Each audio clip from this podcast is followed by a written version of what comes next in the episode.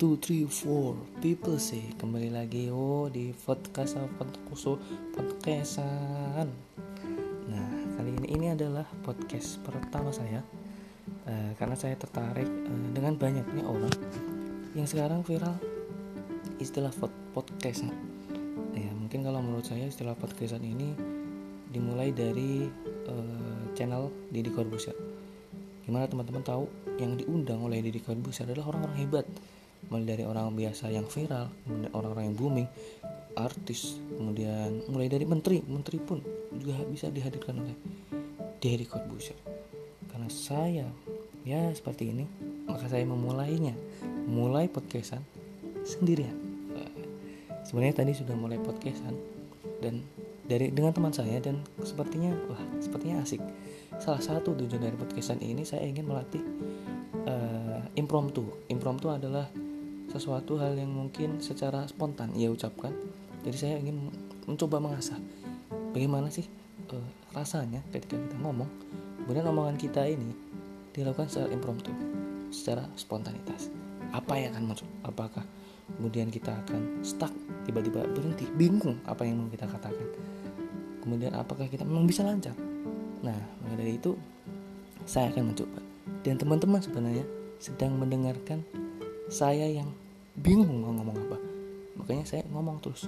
Ngomong apa aja yang memang saya ada dalam pikiran yang ada dalam pikiran saya.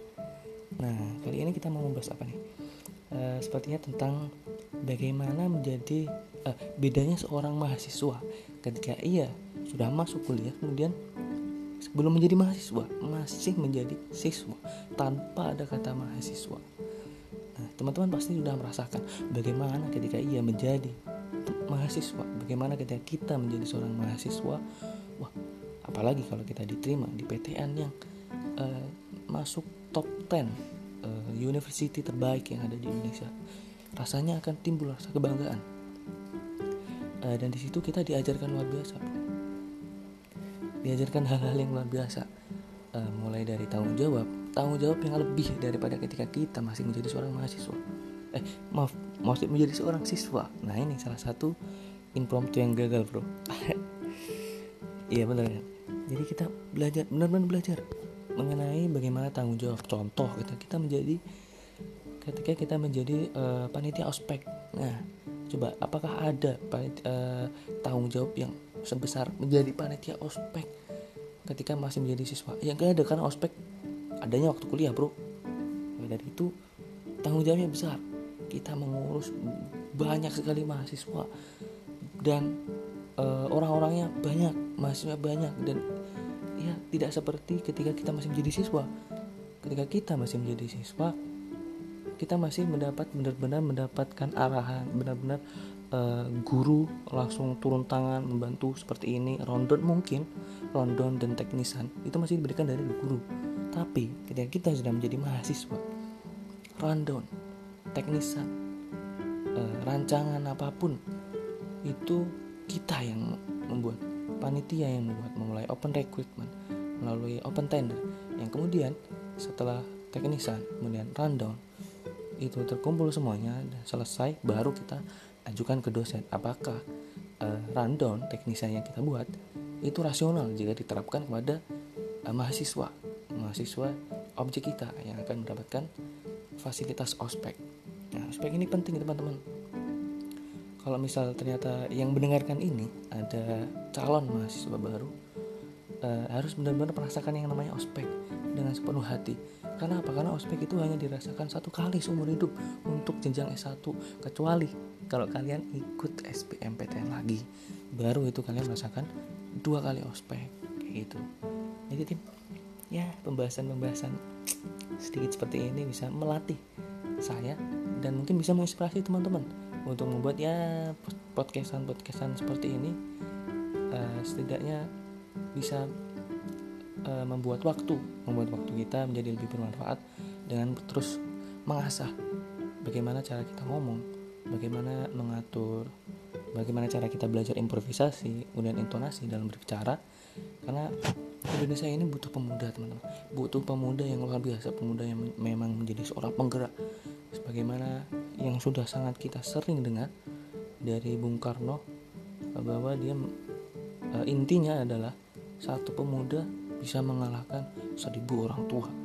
Jadi luar biasa maka dari itu pemuda itu memang yang harus menjadi uh, tolak ukur suatu bangsa suksesnya suatu bangsa itu memang anak-anak muda. Kenapa anak-anak muda? Karena mereka berada di masa-masa produktif masa-masa bagaimana dia bisa berpikir secara jernih dan berada pada titik maksimal titik paling tinggi titik paling puncak dia bisa uh, benar-benar menunjuk benar-benar menunjukkan bagaimana potensinya untuk mengelola bangsa ini untuk menjadi pribadi yang benar-benar berkembang lebih daripada orang tua. Sedangkan orang tua memiliki keterbatasan fisik.